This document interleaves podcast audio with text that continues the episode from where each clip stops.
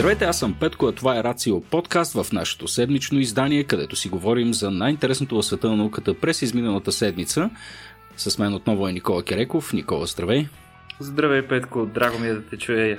И на мен, както винаги, ми е още по-драго да те чуя, Никола. Днес сме подготвили няколко интересни неща в три основни направления. Малко ще поговорим за екология, разбира се, ще заседнем и темата за космоса, за новия летателен апарат на НАСА, тема, която е изключително интересна. Малко магмени тунели на Луната, нещо, което аз очаквам така, с огромен интерес да чуя. А, и ако ни остане някакво време, отново ще споменем и една кратка тема за коронавируса и за това, че включително и хамстерите и лемурите очевидно могат да заболеят от този вирус.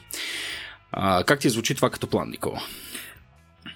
Доста Има... амбициозно. Доста амбициозно. Да видим, да видим дали ще ни стигне времето. Окей, okay. искам се да започнем първо с екологичните теми, тъй като понеже в момента живеем във време, в което сякаш няма достатъчно екзистенциални проблеми, с които, с които всеки един от нас да се справя психически и ментално.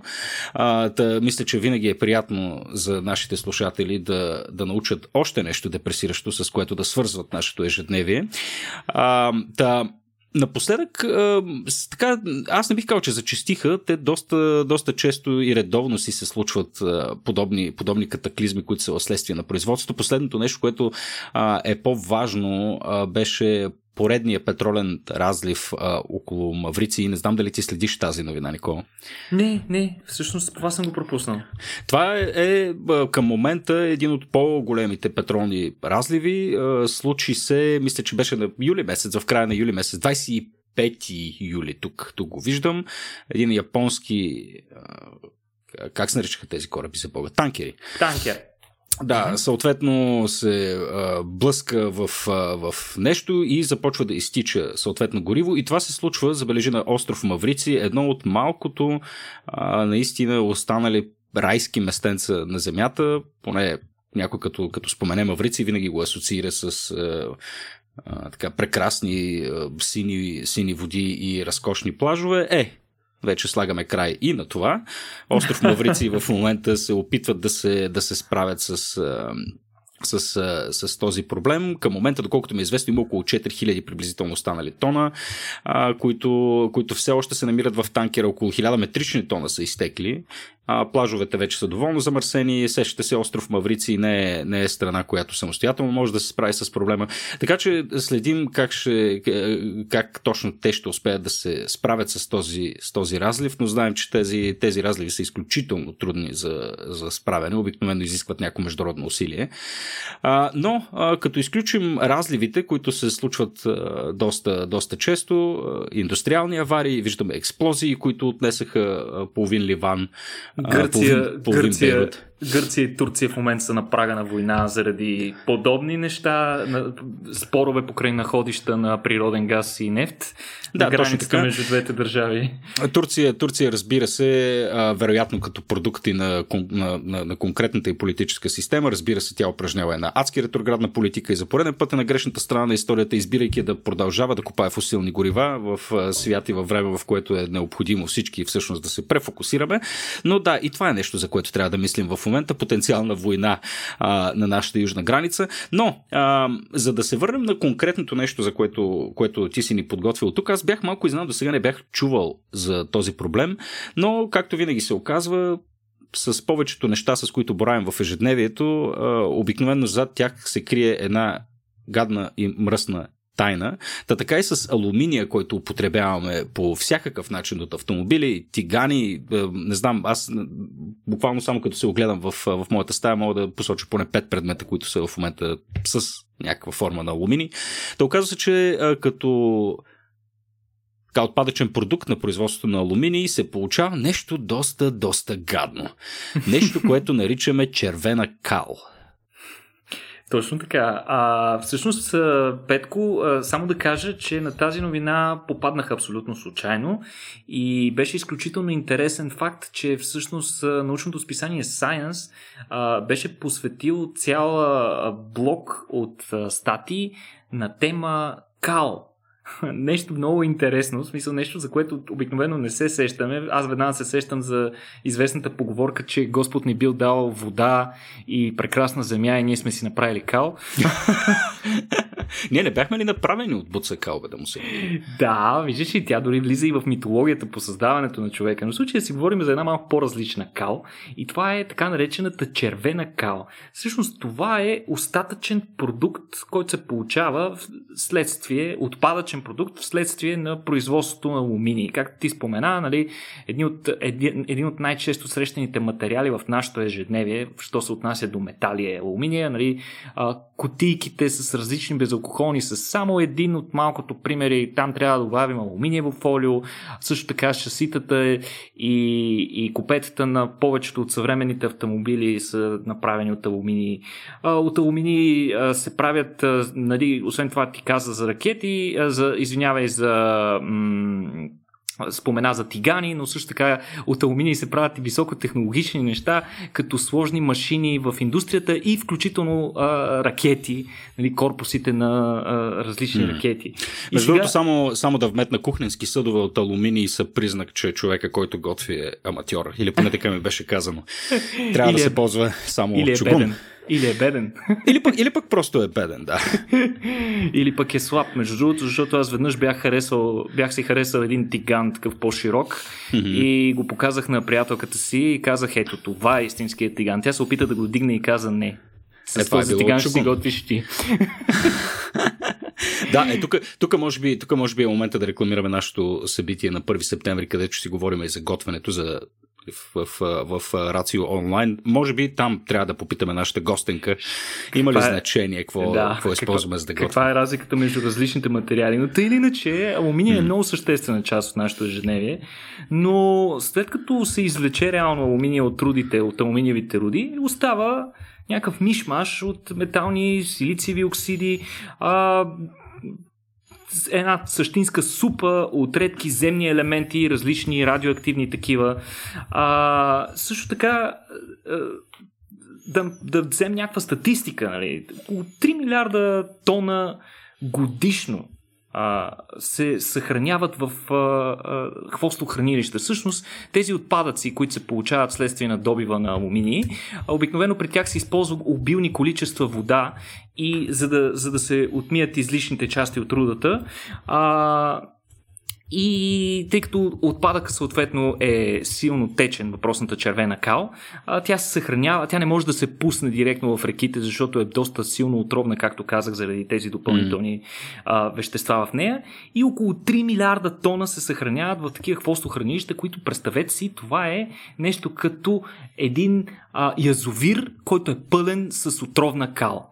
Тази кал никога за нищо най-вероятно няма да се използва. Тя просто се съхранява, за да бъде далеч от хората и, да, и животните съответно и да, не, и да вреди минимално на околната среда, което обаче не винаги е толкова добре постижимо. Между другото, Петко, дишаш много, много тежко. Може така ли да се мютнеш? Извинявай, не знам защо това се случва.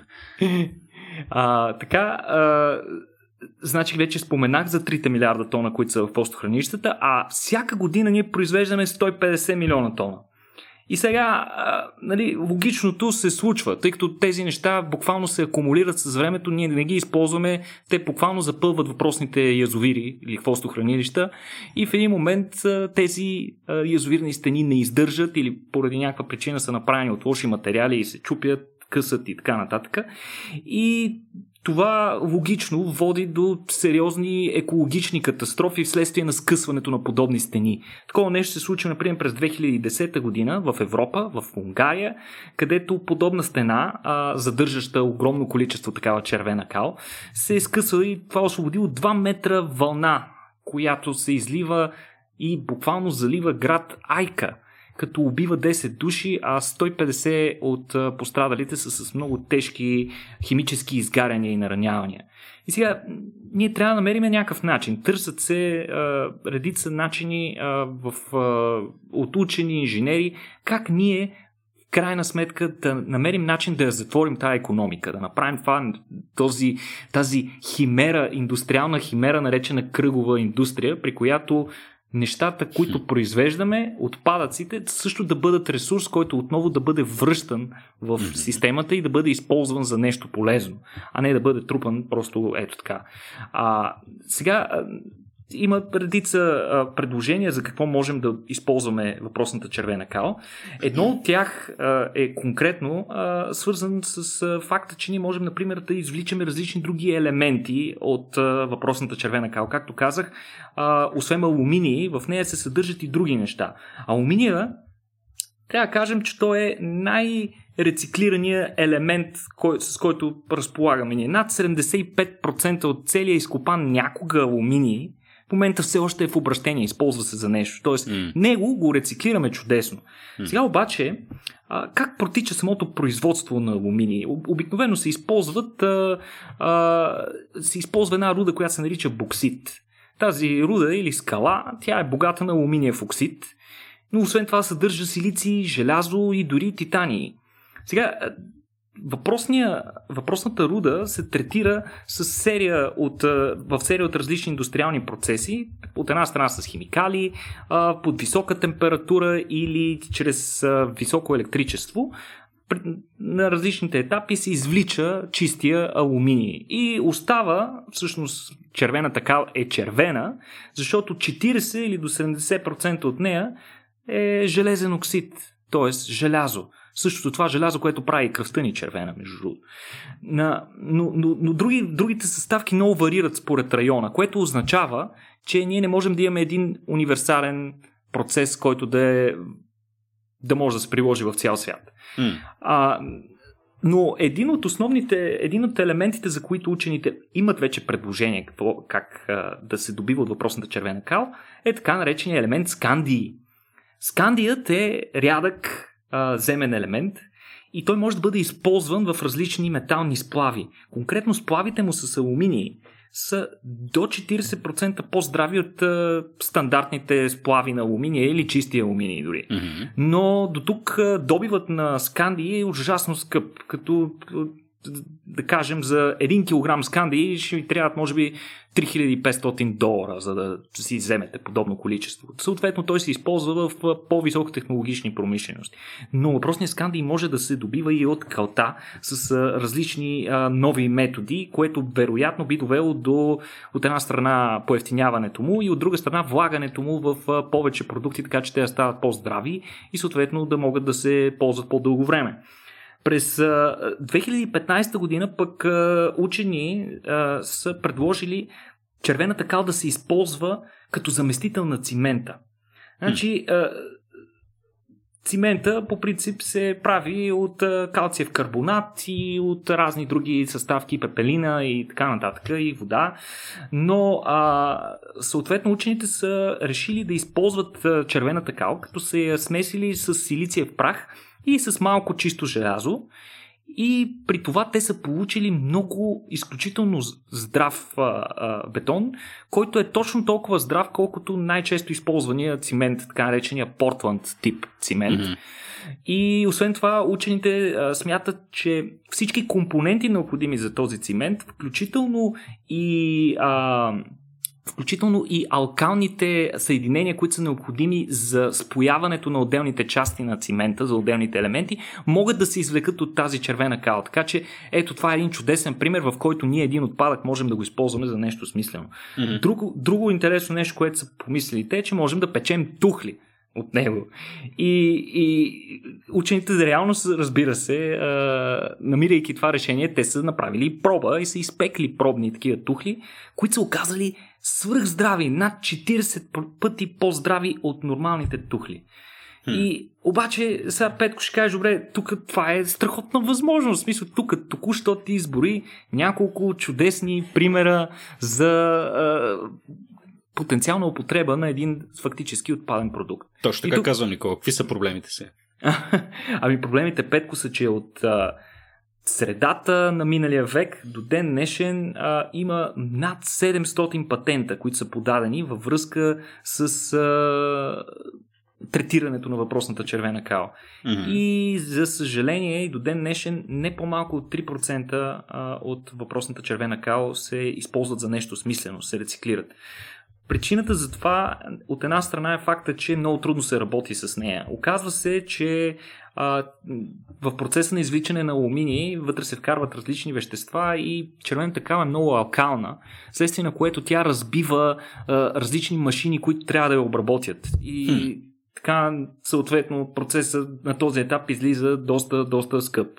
Но а, друг, другия по-съществен проблем, например при използването на тухли, е факта, че потребителите трябва да свикнат с идеята, че тухлите им са направени от отпаден продукт, който може дори да съдържа някои радиоактивни елементи. Разбира Аз се. Аз ще да попитам, нали, не, не е ли много токсична тая смес, за да се използва за тухли? Дали е това новия азбест да му се... Между другото, Петко, ти знаеш ли в кой материал съвременен от тези, които използваме а, обикновено при изграждането на сгради, а, има най-много радиоактивни елементи. А... Най-високо радиоактивен е. А, битум. не. Никога не съм строител човек, не знам. Битума, битума е нещо друго. Битума проблема му беше, че а, той а, е съставен от едни много интересни шупли. Той не е радиоактивен, но е съставен от едни много, известни, много интересни шупли, които а, могат да достигат миниатюрни размери, едни микрокристалчета, които ако бъдат вдишани, могат да влязат, те са много малки, могат да влязат mm-hmm. много навътре в белия ни дроб, където макрофагите, които ги а, поглъщат, които поглъщат а, по принцип чужди материи, които са проникнали толкова дълбоко в белия дроб, не могат да се справят с тях. Те са много остри.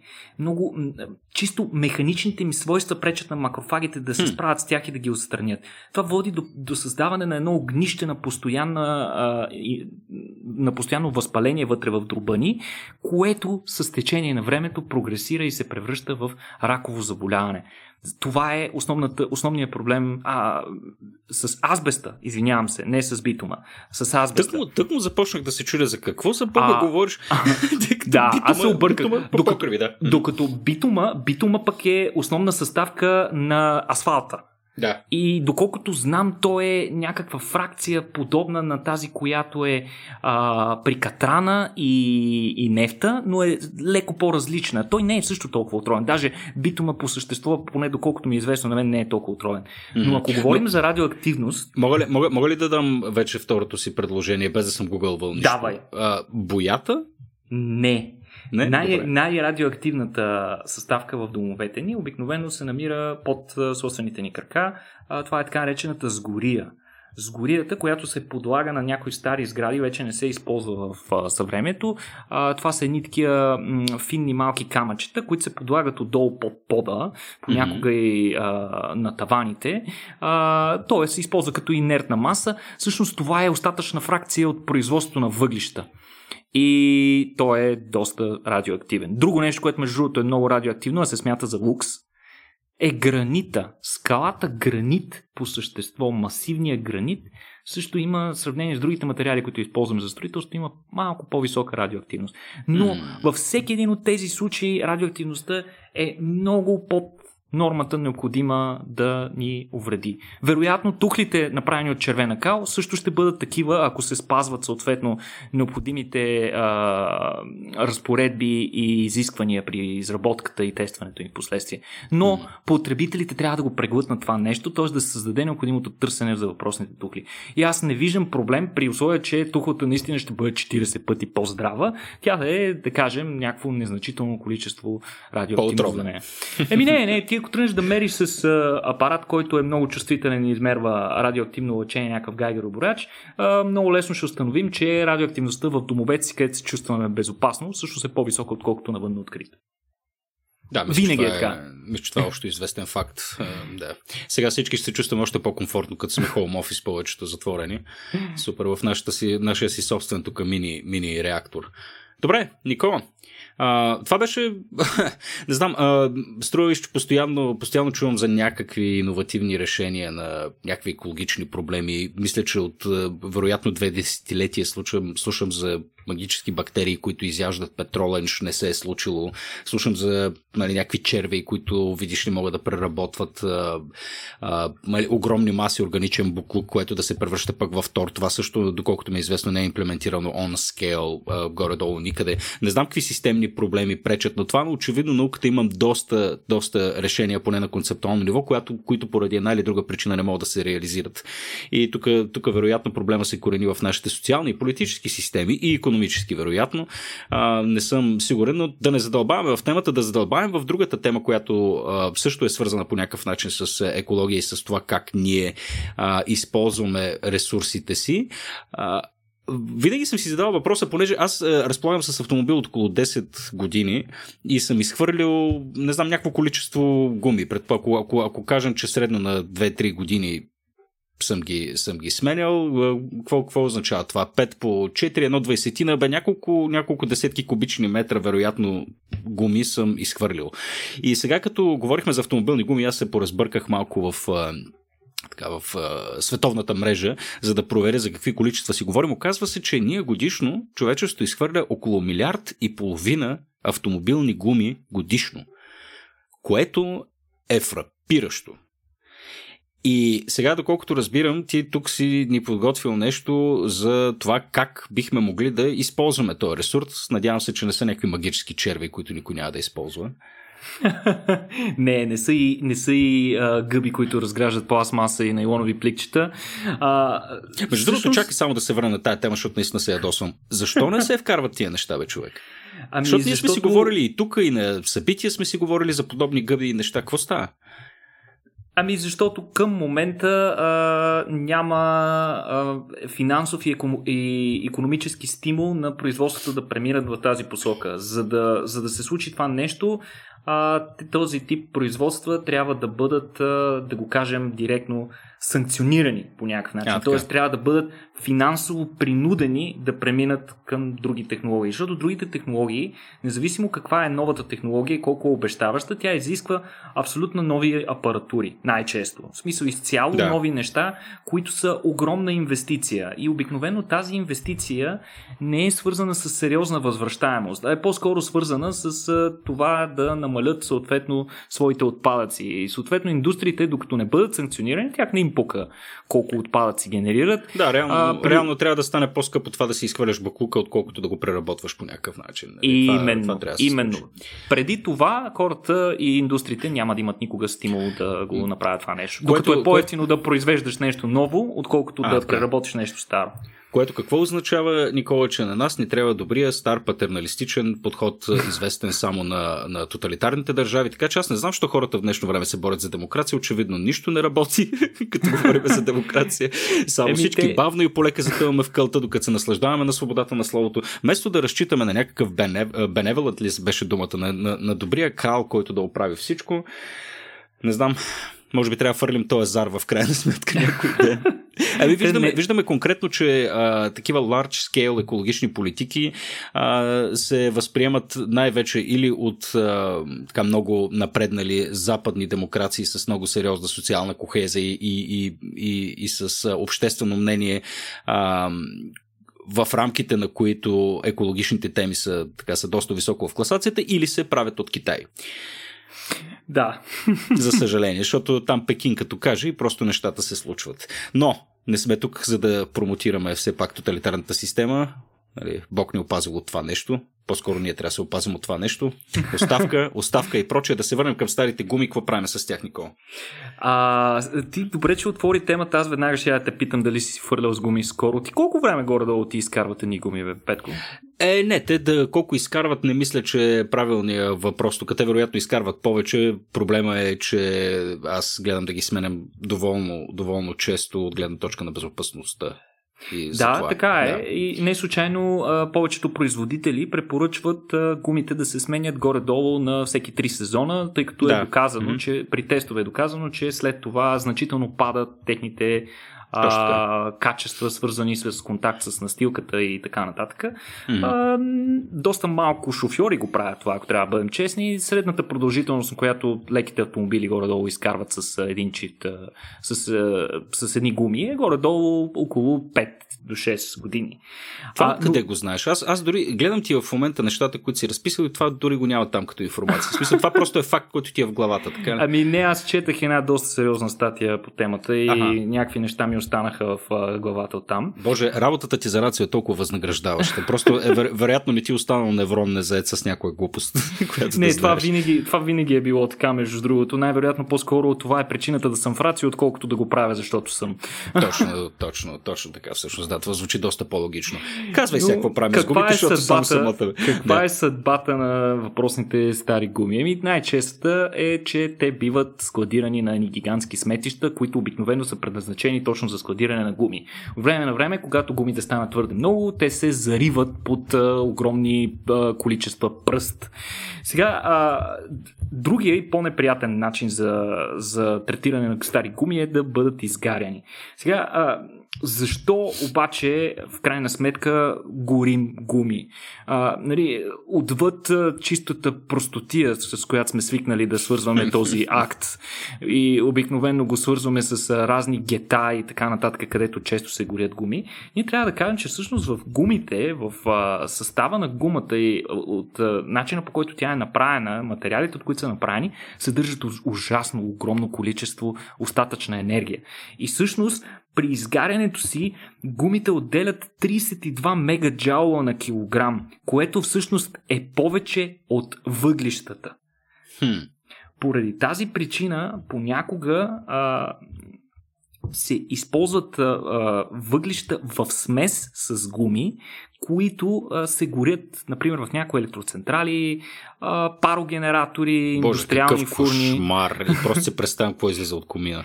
Ами, ако горенето е при достатъчно висока температура, а, остатъчните продукти а, биха били малко, в смисъл изгарянето би било пълно. Проблемът се получава, когато съответно не се използват необходимите филтри и така нататък и така нататък. Е, да, да говорим си за ТЕЦ Варна, примерно. Да, или нещо такова, да. А свободното изгаряне на гуми, Петко, трябва да кажем, че освен всичко е и много опасно, както наскоро показа примера, мисля, че миналата година беше, когато се запали гигантското гумено сметище край една наша магистрала, която след това бе доста тежко повредена и затворена в продължение на повече от два месеца, ако не се лъжа беше. Mm. А, та, всъщност, трябва да кажем, че към, към момента методите ни за рециклиране на гуми а, са сравнително доста, доста ограничени. А, сега, а, конкретно това, което трябва да кажем, кое, защо е трудно да се рециклира една гума, ами, защото гумата се състои от много различни елементи, много различни материали, освен самата гума като такава. Тя им, а, повечето гуми имат и метална намотка вътре в себе си, т.е. метална оплетка, която повишава нейната здравина, но съответно гумата става двукомпонентна и това я прави доста трудна за преработка преработка след това. Сега, някои а, гуми могат да се рециклират, да се превръщат отново в здрави гуми, като се пренарежат външният слой се премахва, след което в външната част на гумата се залепя нов слой, той се обработва наново, така наречените гуми регенерат. Не знам, mm-hmm. Петко, дали си чул, те бяха много модерни по едно време у нас. Всъщност се оказва, че а, това вече не се прилага при повечето а, леки автомобили, но пък се прилага доста често при а, камиони, при големи нали, трактори и така нататък машини, където гумите, себестойността на една гума е много висока и затова при тях тях се спестява до 40% от разходите по този начин, mm-hmm. когато гумата се използва повече от веднъж. Между другото, мисля, че до три пъти могат да се регенерират гуми по този начин, но дори това, дори това не е напълно, не е напълно достатъчно. Сега с тези 17 милиона... А, извинявай, само, само да те прекъсна, когато се регенерира една гума, понеже трябва да се вземе преди в крайна сметка и целият производствен цикъл или целият процес да се, раз, да се погледне в агрегат, за да видим дали нетно е, е по-екологично чисто да се регенерира или не. Поглеждал ли си я тая тема? Да, да, Дали да. 40, нова... 40% а, се спестяват от разходите за гуми. Извинявай, ти това го каза ли? Да, да.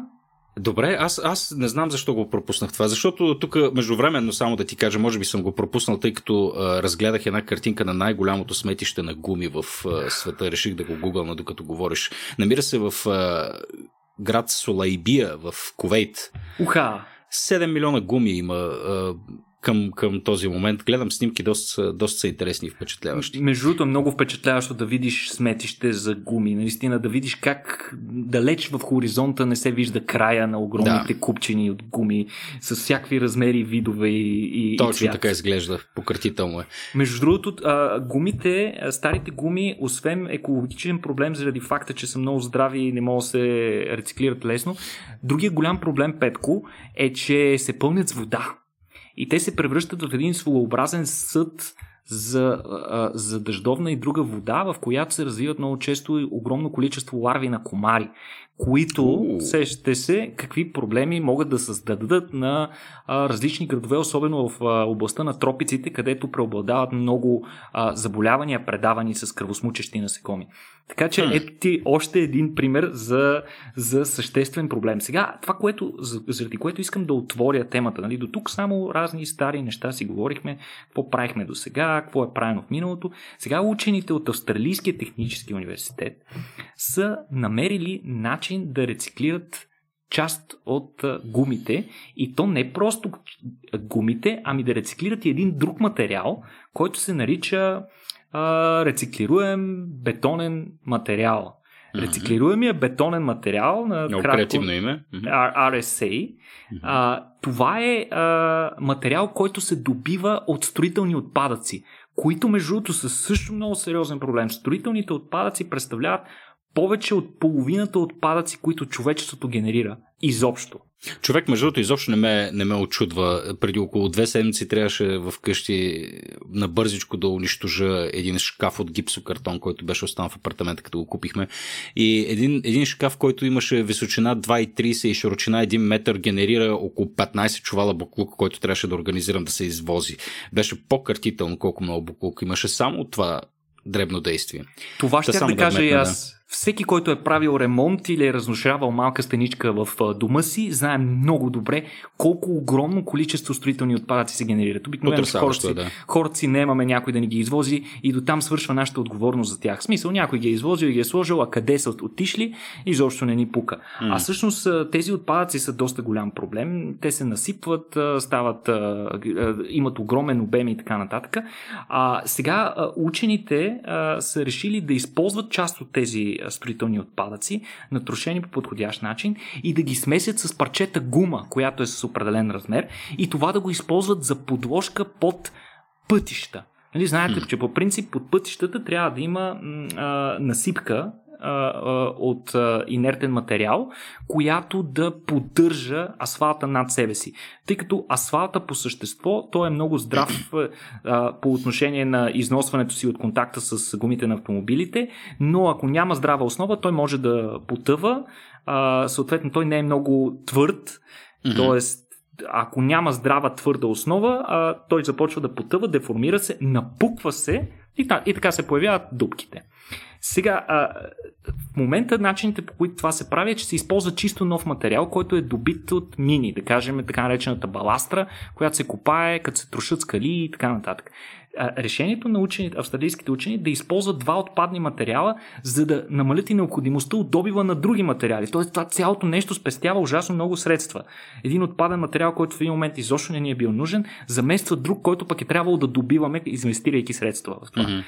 И освен всичко това, освен, че те са показали, че задоволява всички ключови критерии за еластичност, здравина и устойчивост на деформация и въпросния материал, положен под, а, под а, магистрали и пътища, те са показали, че той, полагането и на гума вътре увеличава еластичността, т.е. увеличава способността на този а, асфалтов път да поема, да кажем, а, тежки превозни средства, като камиони и автобуси, които най-тежко натоварват пътищата, без от това той да, да, да потъва много навътре и да се деформира допълнително. Така че по този начин ние можем да имаме и, и по, по-здрави а, пътища. Конкретно в случая учените са използвали смес от 0,5% гумени парчета и 99,5% от въпросния инертен материал останал от строежите на сгради. Сега това, за съжаление, няма да реши проблема. Виждате колко малко а, гуми се използват, така че трябва да се търсят и други решения.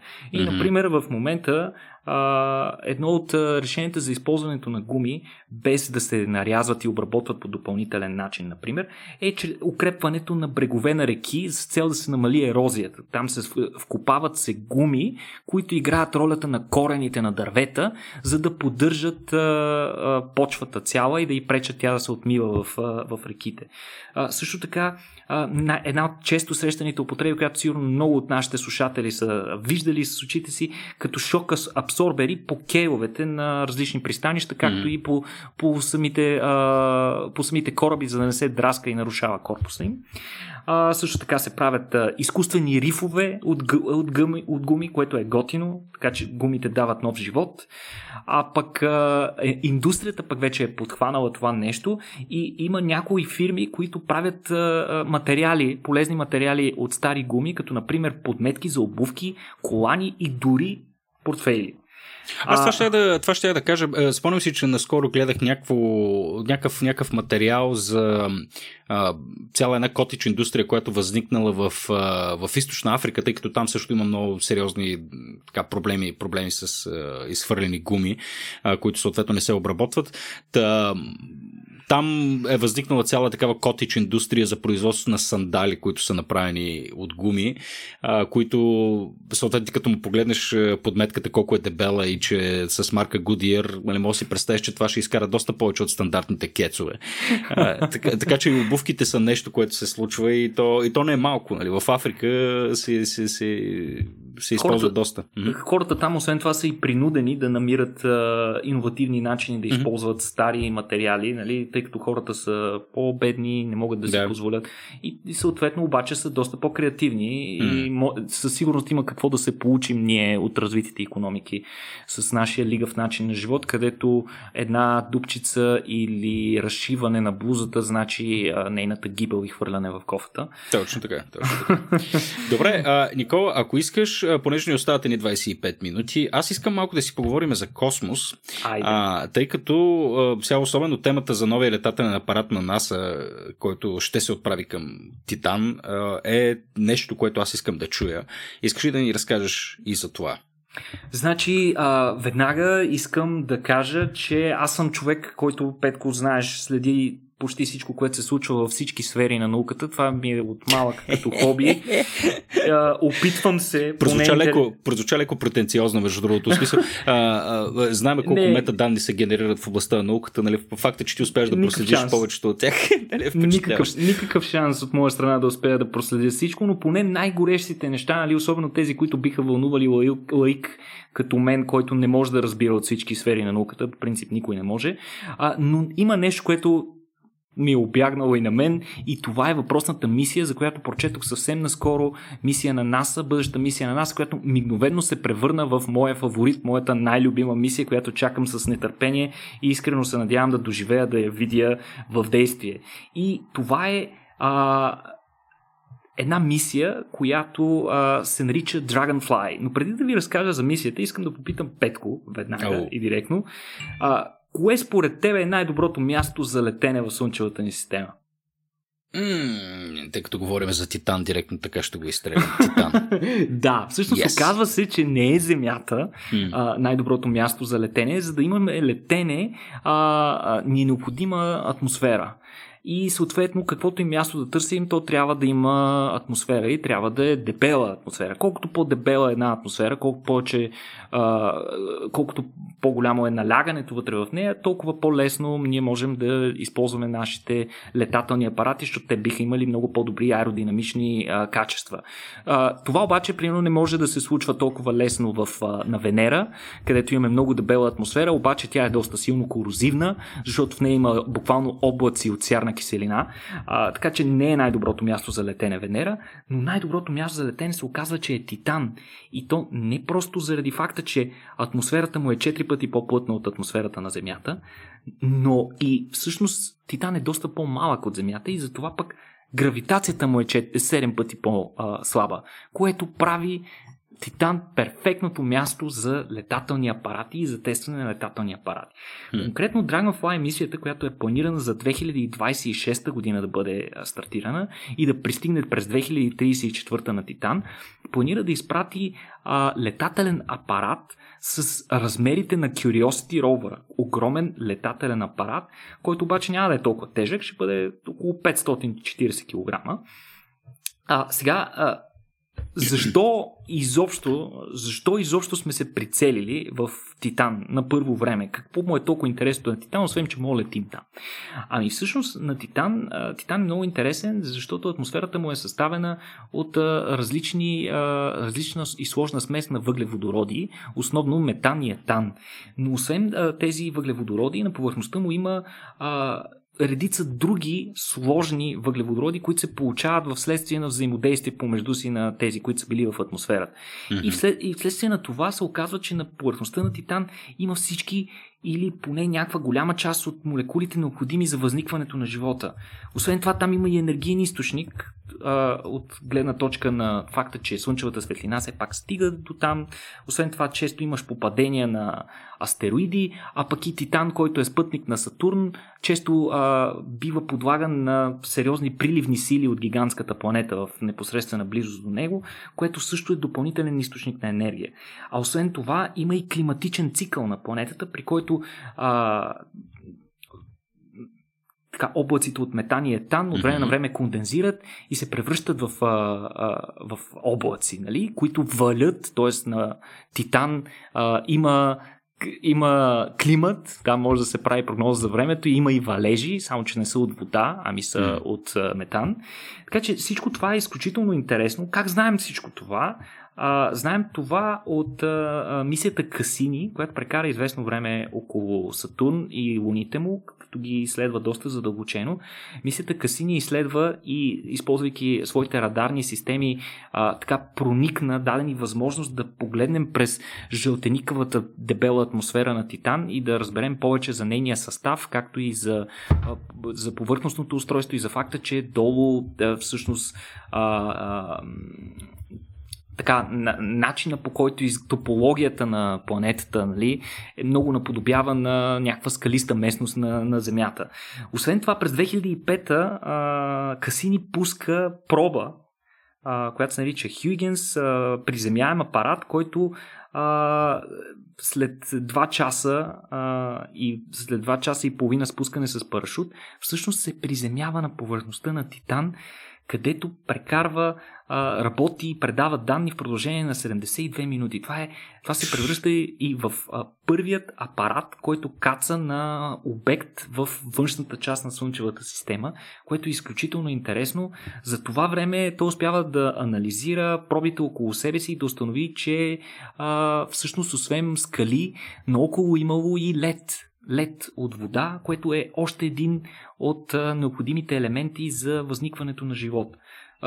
Хюйгенс се приземява в ждрело на нещо като река, и това ждрело е било влажно, т.е. там все пак продължават да текат някакви неща. Mm-hmm. Най-вероятно са течни въглеводороди. Така че изключително интересно е а, да разберем как, как функционират нещата на, на, на, на този спътник на, на Сатурн.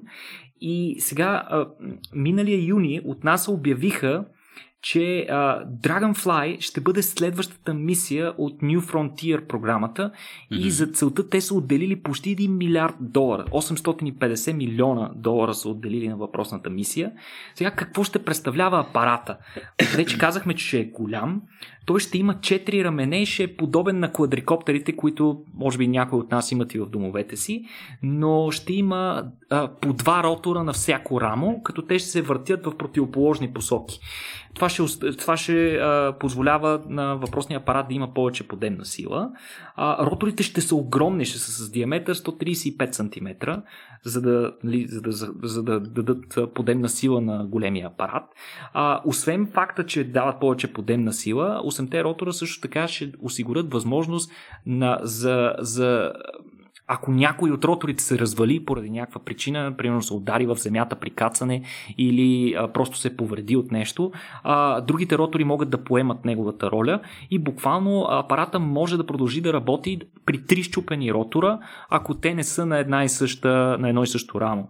Между другото ще пуснем снимка, нали, за да могат хората ще да видят. Ще пуснем снимка на, на, на в момента прототипа, който се разработва. Между, между, между другото, точно в момента гледам прототипа и не съм особено доволен. Предполагам, че има някакви прагматични съображения, обаче нещото е грозно. То не трябва да е грозно, Петко. Не е практично. Не трябва да е хубаво, да, да, това имаш предвид. Да. Не, не трябва да е хубаво, то трябва да си върши работата и това според мен е доста по-важно. Вероятно това, което виждаш, е прототипа, който все още не е облечен в своята броня. Mm-hmm. А, така че в последствие със сигурност ще изглежда. А, то изглежда зле гол, просто това ще е. изглежда цял. по-красиво, но има, има такива артист рендърс, смисъл а, mm-hmm. начини по които артистите си, си го представили спрямо а, чертежите, които са получили. Там изглежда доста по-готино. Ще, ще, линка, който ще ви дадем, има, има и от всичко. А, иначе а, очаква се а, въпросния апарат а, вече летейки, да може да изследва много по-бързо и, и много по-голямо количество от, от, от повърхността на, на, на Титан, за разлика, да кажем, от Марс, където ние използваме ровери, които се движат по Земята. Например, Opportunity е успяла да е рекордьор, успявайки да пребине малко над 3 км за една година. Това е изключително малко, много малко по-ще успяваме да разгледаме така с такива mm. ровери. Затова използването на летящи апарати ще ни даде възможност много по-бързо да изследваме изследваме, а, да изследваме нови небесни тела. А, сега, въпросният апарат, той ще лети и ще се меси, той няма да може да лети непрекъснато. А, като дизайна, както споменахме, вече е готов. А, апарата е готов, това над което в момента се работи е да се намери начин по който да се пакетират неговите ротори, така че да могат да влязат в апаратът, който да може да бъде изстрелян с наличните ракети. А, това е голям проблем, тъй като сгъването на, на метални елементи и, и такива, които са свързани с кабели и така нататък, е свързано с редица инженерни трудности, в случая те ще използват нови така наречените оригами технологии, при които да могат да, да свият нещото. Сега а, трябва да кажем, че това не е единствения летателен апарат а, а, разработен за, за друга за друго небесно тяло.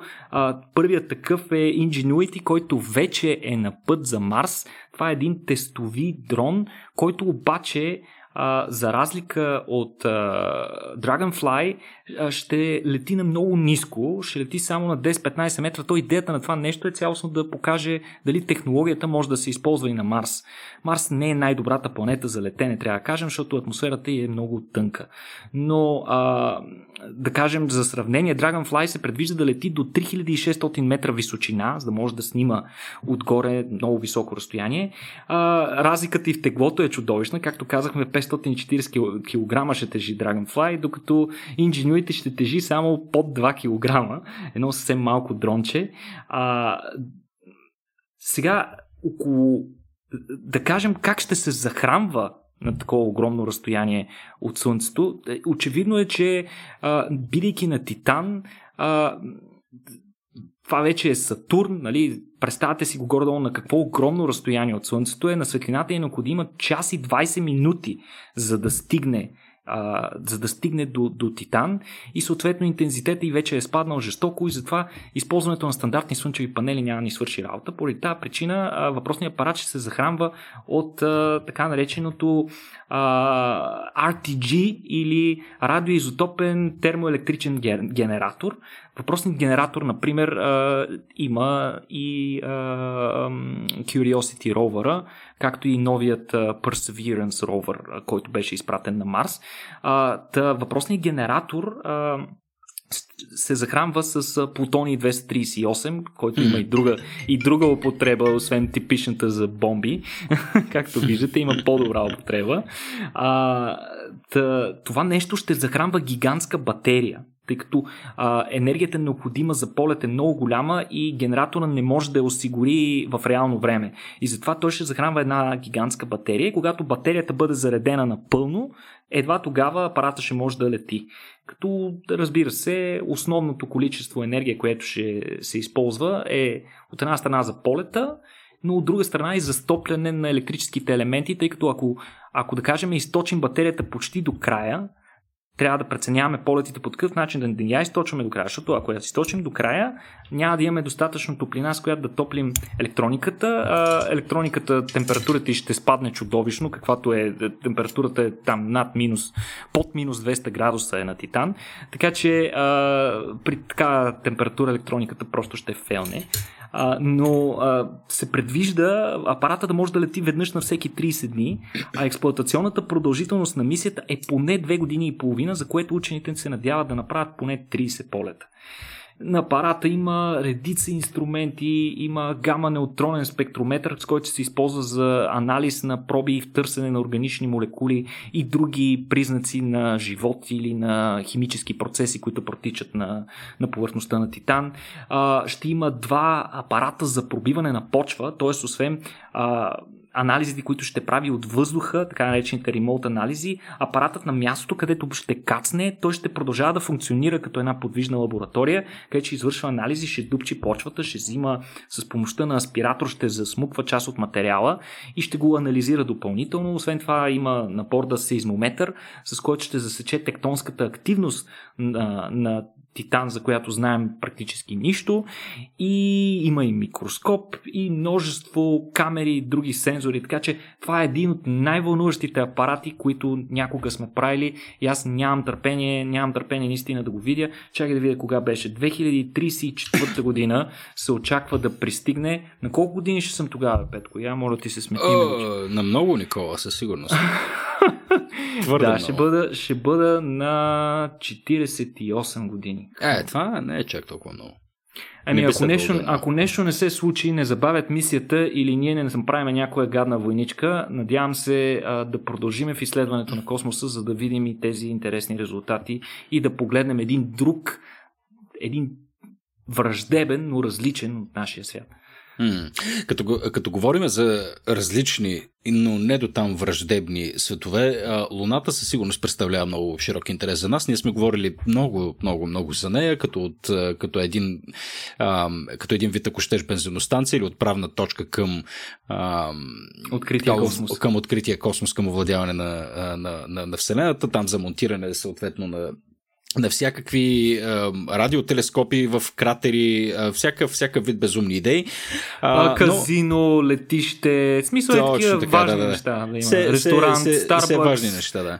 А, въпросът е, че винаги някакси... Е, Една от причините за, за това ние да гледаме към космоса, особено да се вглеждаме в по-близките си планети и да ги изследваме, е, че а, тайно се опасяваме, че някой ден може да не се наложи да живеем на някакво друго място, а, поради една или друга причина, най-вече поради причината, че гледаме малко повече към космоса, отколкото към собствената си Земя, но това е съвсем друга тема, която разбира се подлъжи на оспорване. Мисля, че вече почвам да говоря глупости, така че да се върна на основната си теза. А, идеята е, че а, разбира се, вглеждаме се към тези планети, като търсим начин как ние да можем да ги обитаваме. Сега един от основните проблеми, Никола, с който, върху който ние сме се фокусирали не малко, е, че на повечето планети има няколко очевидни проблема. Един от тях е Нали, космическата радиация, другия е липсата на, атмос... на атмосфера или пък чудовищните метеорологични условия, които пък налагат или а, разни а, иновативни архитекти да мислят за, а, за някакви много, много, много странни интересни конструкции от иновативни материали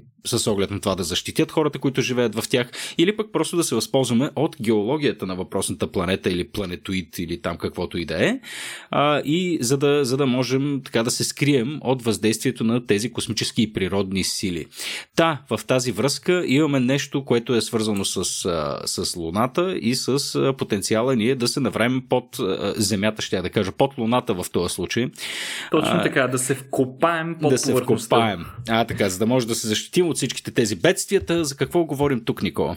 Ами трябва, аз сега се замислих, докато го казвахме, ами всичко това е вдъхновено от самата природа. Не, не малко mm. бозайници, както и много други животинки, всъщност прекарват най-враждебните периоди от повърхността, скривайки се под земята и вкопавайки се вътре в нея. Сега, а, конкретно това е от жизнена важност, когато става дума за друго небесно тяло, на което няма атмосфера, да кажем, и има огромни количества слънчева радиация и космическа радиация, която прониква, каквито са, например, условията на Луната и на Марс. И двете небесни тела нямат а, а, течно ядро, поради което и нямат или имат изключително нисък, нисък интензитет на магнитното поле, т.е. нищо не ги пази от враждебните лъчения, mm-hmm. които се бълват 24-7, деца вика, непрекъснато идват от околното пространство. И сега това е голям проблем, а, както сам спомена, но наистина едно от най-низкотехнологичните и, и, и за сметка на това пък най-ефективни решения е ние да се вкопаем. И то трябва да се вкопаем достатъчно дълбоко.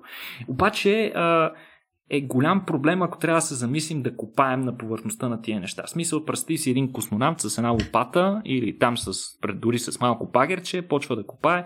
Нали, цялото това нещо е ужасно трудно и много трудоемко. Но още преди години учените особено тези на космическите агенции, там на НАСА, Роскосмос и така нататък, са установили, че а, едно нещо, един а, характерен процес, който се случва на собствената ни планета, вероятно се е случвал и на някои други небесни тела, подобни на нашата планета, включително на Луната и на Марс. И това е потоците от лава. В ранните етапи на образуването си а, всички тези небесни тела са имали период, в който а, по повърхността им е текла, са, са текли огромни количества а, втечнена скала mm. или магма или лава. И понякога тази скала, когато потока е много интензивен, а, тя прониква така под околните по-студени части и образува а, нещо като тунели, които се наричат на английски лава тюбс или а, лавни тунели, можем да ги, или магмени тунели. Mm-hmm. Сега, нови изследвания сочат, че а, тунелите, подобни тунели, лавни тунели, например на Марс, могат да достигат височината на Empire State Building. Чу. Това може да е диаметъра на тези тунели. И, и, и още по-втрещяващото е, че на Луната може да са по-големи. Сега, как, как се случва това нещо? В смисъл, е, ние основно това, което знаем за тези лава тюбс, се гради на това, което знаем за тях, за подобни структури, които са образувани на Земята.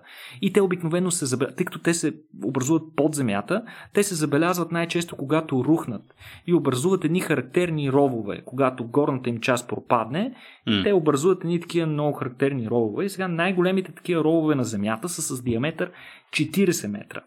На Марс с нашите апарати, които орбиталните апарати около Марс са установени подобни ровове, които обаче са с височина 40 до 400 метра. А на Луната се очаква, поради а, по-низката и а, гравитация, а, да се намират тунели с височина до 500-900 метра. Това са огромни пространства, наистина mm-hmm. нещо главозамайващо вътре. Не просто, че можем да поберем някакво селце, ние можем да поберем един огромен град mm. под повърхността Фуф. и да използваме естествените условия, както ти каза, на, на топологията на, самата, на самото небесно тяло, за да се защитим и съответно за да изграждаме по-лесно структурите, които са ни необходими. Сега, за формирането на тези тунели има значение а, различната гравитация на небесните тела, както и различното функциониране на вулканите при различна гравитация.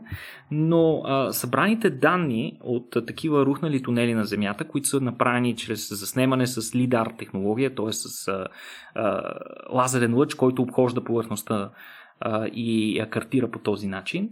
А, са, и, и, и също така сателитни изображения, получени от Марс и Луната, а, учените предполагат, а, че наистина това е разумно решение. Даже, между другото, в НАСА от доста време се извършва едно картиране на лава тюбс, а, такива магмени тунели на Марс, с, в отчаян опит за търсене на подходящо място за разполагане на първата база. Те искат mm-hmm. да разположат близо до такава, такава система от тунели, като те картират а, отворите, които се получават на места а, за да може съответно да не се налага да купаем и да търсим такава система, въпреки че ние можем да използваме различни апарати като радари, за да проникнем под повърхността на, на, на, на Марс, за да видим къде имат кухини в структурата, които могат да предположат наличието на такава система от тунели, но отворите на определени места в комбинация с радарните данни дават сигурни резултати, че там има такъв, такъв тунел.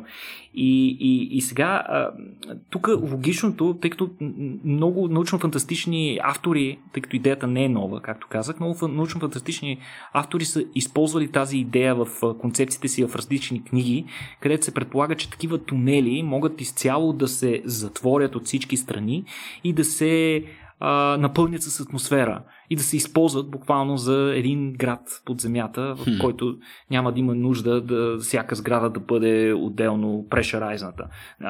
Но това може, най-вероятно няма да може да стане с наличните ни технологии, тъй като а, за да напълним с въздух подобно огромно пространство, а, първо трябва да затворим всички отвори. На места отворите са огромни, по-големи от а, размера на футболно игрище. А, това си представете какво би било, ако трябва да го затворим тази гигантска паст, която е да. все едно отвора на една гигантска пещера, а пък освен това скалите имат пукнатини, през които би изтичала атмосферата и това означава, че ние трябва много плътно да измажем а, стените на цялото това пространство.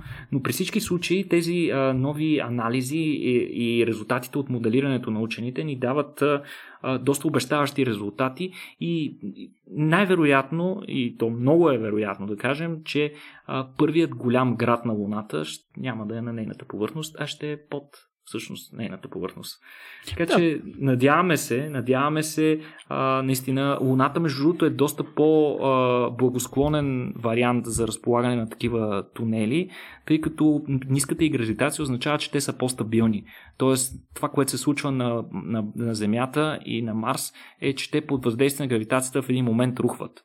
Докато на Луната те вероятно са доста по-стабилни и могат а, дори големите а, такива тунели да са по-стабилни, което, нали, представете си, ако сложиш един град отдолу и той вземе, че рухне отгоре, нали, това няма да е много приятно. Mm, да, със, със сигурност. Аз не знам чисто психологически колко хората Макар, че сега сега осъзнавам, че вероятно ще да кажа глупост. Мисля, че сме доста добре адаптирани да живеем по пещери и по тунели. И аз това ще ти кажа, Петко. Да. Не, съществена част от еволюцията на човека със сигурност е била тясно свързана с пещерите, където се намират а, останки от а, инструменти, от а, скален арт, нали, такъв а, да, рисунки, то, древни да, това, това, това, това е до някаква степен вероятно обяснява и странното усещане за уют, което човек усеща като влезе в някоя. Естествено, малко по-отворена пещера и стига човек да не страда от клаустрофобия, естествено. Да, да. Но, да, но е. наистина има някакво е такова странно съпъстващо усещане за, за уют и сякаш, и сякаш наистина принадлежиш там. Така че предполагам, че прехода няма да е чак толкова пък неестествен. Да видим. Да Добре, видим. Никола, а, да предлагам да приключим новината на High Note. Хамстерите ни боледуват вече от коронавирус. Oh, да. Гадна работа. Какво става там? Ами, всъщност, това е едно ново изследване, което излезе съвсем наскоро. То е дело на учени от Калифорнийския университет в Дейвис. Това, което те са направили, тъй като ние непрекъснато чуваме всякакви свидетелства, какви ли не животни страдаха от коронавирус, то не бяха кучета, котки, тигри, норки, които доведоха до унищожаването на, нали, на цели а, индустрии, например в, а, в а, Холандия, където се наложи цели ферми да бъдат унищожени, защото пак там беше доказано за първ път предаване от животно на човека, не обратното. Така че се наложи а, инфектираните ферми, в които беше докладан коронавирус при животните, да бъдат избити всичките животинки вътре, които без това не, не се грижат толкова добре за тях. Но освен това, всякакви неща. Даже бях чул за някаква риба, нали, всякакви животни изведнъж почнаха да боледуват от коронавирус и това нещо цялото започна да изглежда още повече като един глобален апокалипсис. А, въпросните учени, това, което те са направили е, е една, да се опитат да направят една по, един по-масштабен преглед за това кои животни в действителност имаме данни, че могат да боледуват от а, въпросното заболяване. А, както знаете, новия коронавирус, то вече това е излишно. Изведнъж всички хора зверски много се образуваха на тема молекулярна биология и имунология mm. и сигурно никой няма да се изненада, ако кажа, че S протеина на а, коронавируса, който е основният повърхностен протеин на вириона, а, взаимодейства с ACE2 рецептор повърхността на клетки, с помощта на който той се прикача за клетките и може да ги заразява. Сигурен съм, че ако това нещо го бях казал точно преди една година, вие щяхте да ми секнете възможността Петко да се изказвам в а, този подкаст.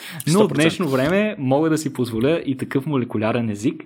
Та, това, което са направили учените е, че са а, сравнили гените за този ACE2 рецептор, основната входна врата на коронавируса, както казахме, а, при много огромно количество животни, при 410 различни вида животни.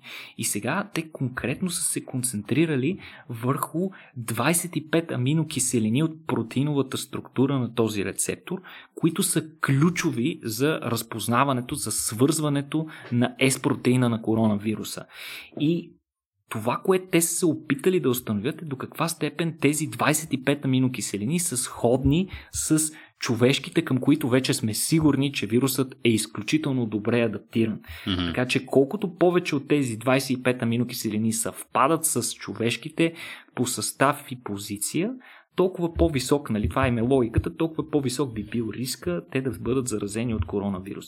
И сега те са анализирали а, огромното, огромното количество данни а, от толкова животни, представете си 410 различни животни. Те най-вероятно просто са взели а, 410 вида, които сме напълно секвенирани към момента и, и, и всъщност те са използвали тези данни, за да разделят животните в няколко различни групи. А, няколко различни групи.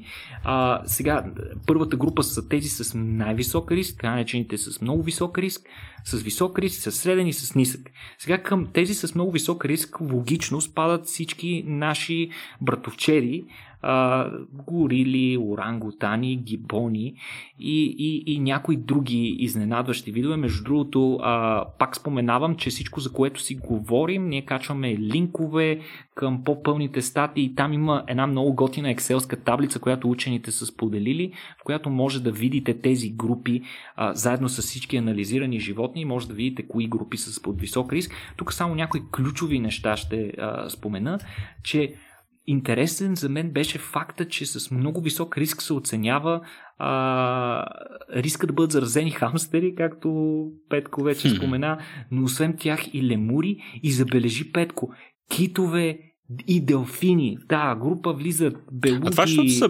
бюзайници или? За... Не, не знам. На, на това се дължи, предполагам.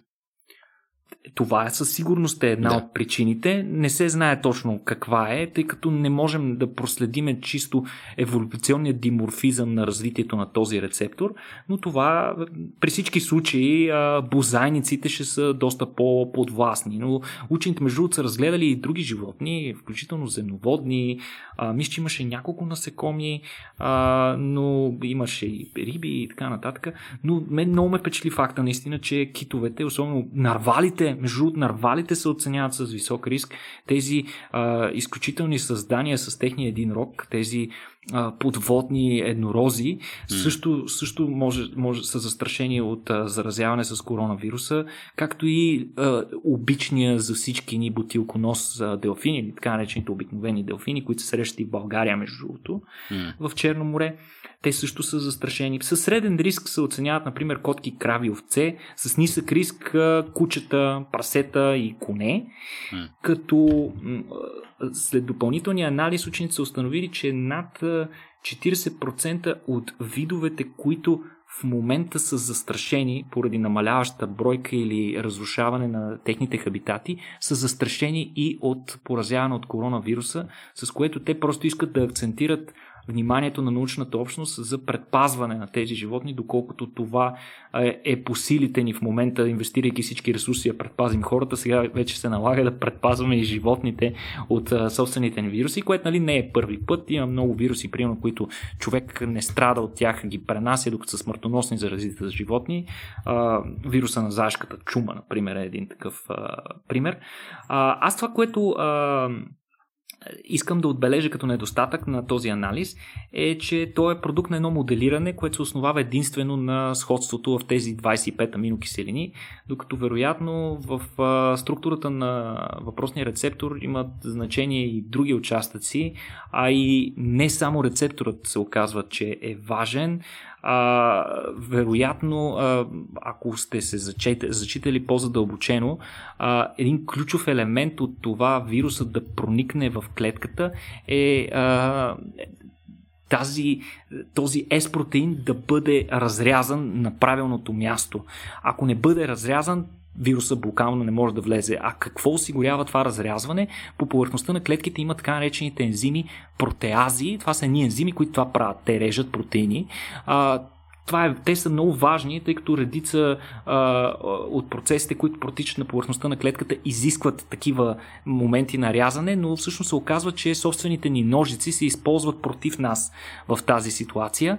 А, но това е много важно, че тези протеази са много изключително специфични, режат на точно определено място, точно определени протеини и така нататък. Така че ако някой от тези видове има подходящия рецептор с необходимото сходство, но няма необходимите протеази, той със сигурност няма да е подвластен на заразяване от вируса, а има и редица вътреклетъчни процеси, които също не са взети в предвид.